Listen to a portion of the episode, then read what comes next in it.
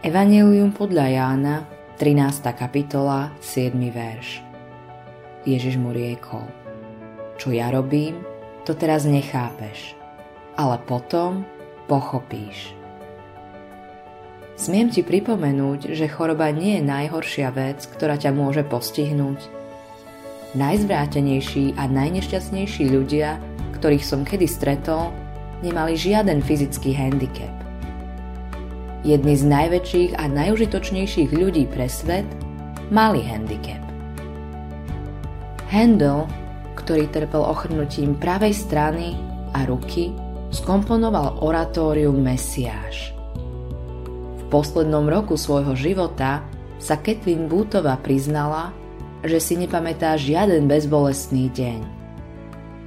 Helen Kellerová napísala: Ďakujem Bohu za svoje handicapy, pretože cez nich som našla samu seba, svoju prácu a Boha.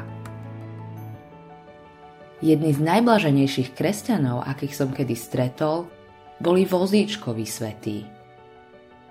Nech ti Boh udelí milosť, aby si víťazil v utrpení. Modlitba dňa.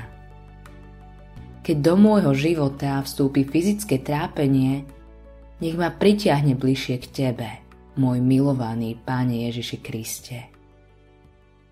Autorom tohto zamyslenia je Billy Graham.